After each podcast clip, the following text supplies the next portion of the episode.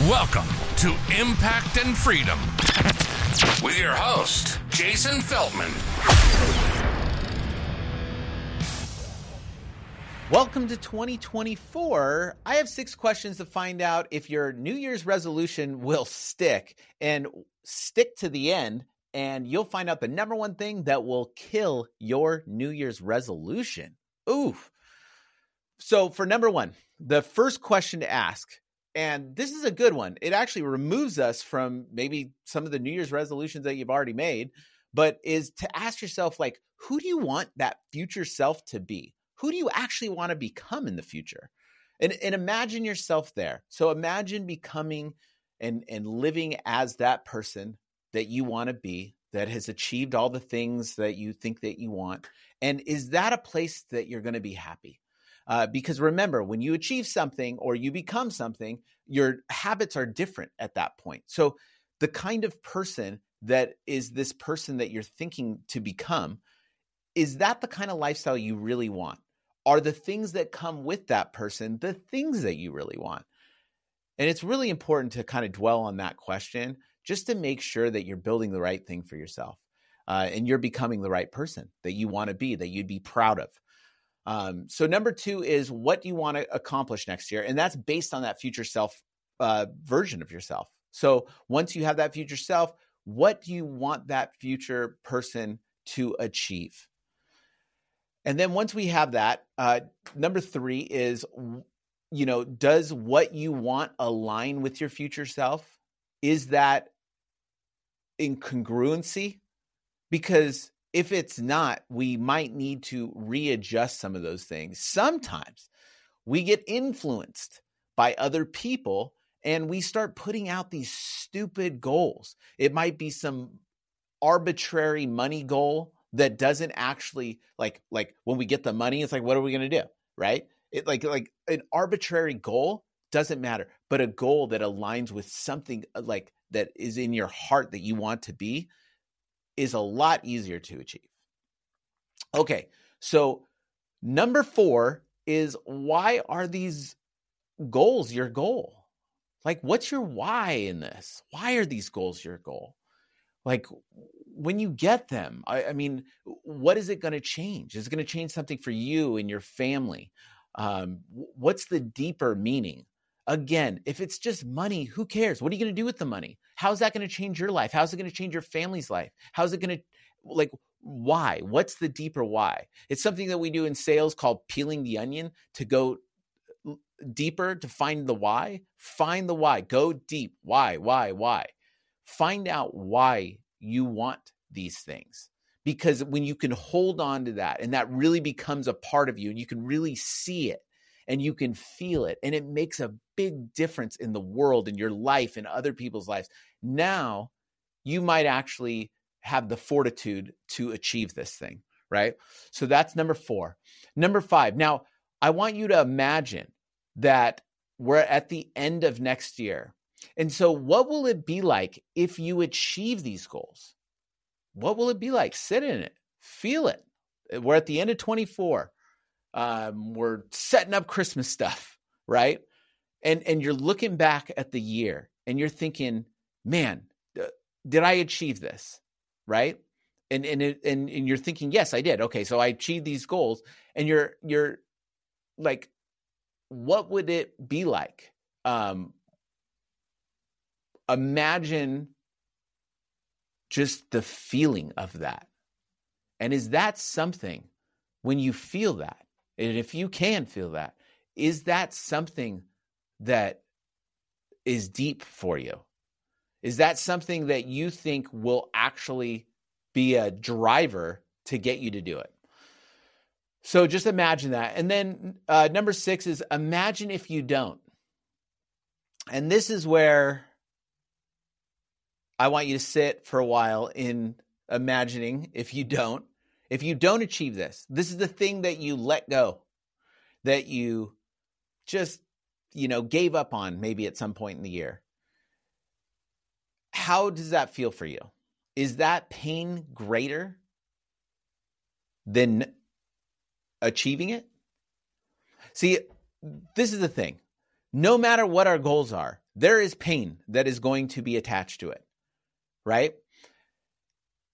And it's either going to be the pain of doing the work to get it. So anything that we want to do with ourselves is going to cause some sort of pain. It's like working out. When we work out, it's painful. I- am doing physical therapy right now, and some of these workouts, man, are painful. And I, like last week, I almost threw up. I pushed myself too hard, but and it was painful. And I just went yesterday and I'm sore today and I'm hurting and it's painful. But what's more painful is not being able to bend over very well, not being able to, you know, pick up my kids, um, not being able to move like I did when I was younger. That's more painful. But I need to sit in that. I need to think about like those things to give me the drive to push through uh, and to do these things. So imagine if you don't do the thing and if the pain for you isn't that great, you're probably not going to stick to your goals very well. Maybe you can set up ways to make it painful to not achieve those goals, man. Set a crazy bet with your friends. I'll give you a thousand bucks if I don't do this or 10,000 or 20, whatever makes it incredibly painful for you. But like, it's got to be painful. It's got to be more painful um, if you don't do it. So those are the six questions. So what's going to kill it? Well, let's let's get clear uh, on this end goal, because the more clarity we have, the the more we can uh, know what we're going for, the more that we will have a clearer path. We won't be able to, you know, there there's going to be tons of distractions, and the more that we just actually go for that thing. So the one thing that will kill this, the only thing that will kill this is your past self. So we've been talking a lot about thinking about our future self and who that person will be at the end. Um, but think about our past self. So our past self is all the stories that we have of why we can't, why we haven't in the past, all the things that we suck at. You know, all those voices that we get, right? Oh, you're not going to do it anyways. Oh, this is better anyways. Oh, the taste of this cheese cheeseburger is better, right? And that's our past self. So we need to kill off that past self a bit. We need to think about that future self. And there's going to be a struggle between what you want and what you've done because you you you spend 24 hours in a day every single day regardless of if you want to those 24 hours go by and we have habits and we have some pretty crappy habits right? And a lot of times to achieve or to get somewhere further we have to kill off the bad habits. It's one thing it's probably the number one lesson I've learned in the last 2 years especially with achievement, is like the more you add to your plate, the more you just even go through life, you're building up a bunch of crap. You know, it's like getting your room all messy. And if you want to put more stuff in your room that's messy, that has built up of, you know, boxes in it and stuff, you have to remove in your 24 hours a day. You're doing stuff 24 hours a day. You have to remove some of that stuff in your day if you want to add more stuff, right? It just makes sense because it's you, you already filled yesterday. You've already you fill every day with something. You need to kill off some stuff to add the new stuff. And when you start doing that, you're going to feel a sense of loss. That's what happens to us. Whether it's scrolling on Facebook, scrolling on Instagram, whether it's um, you know, even reading something that doesn't matter. We all have the, our daily habits that we do. We need to kill off some of that stuff to make the room for the new things. And when we do it, the new things are uncomfortable. The old things are very comfortable. The old things are the things that when we go through hard times, we gravitate to. When we feel bad, right? You, you see people that binge eat or people that, you know, maybe kind of just close themselves in a room when bad stuff happens. We all have our things that we do when bad stuff happens. And those are the things that stop us because it doesn't matter what you want to achieve. as long as you're doing a little bit every single day, you will eventually achieve it. You're moving forward. But it's those things that stop us. So removing our past self and saying, "You know what? I'm not I'm I'm not willing to be that person anymore because I want to be this person and this person behaves this way." And if you look at it that way, you really can't achieve any goal, but you have to believe it.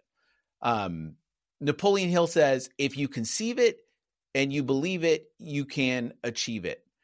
And I love that quote. But I want to add something. I say, if you believe it and you behave in the way that the person behaves, then you will become that person.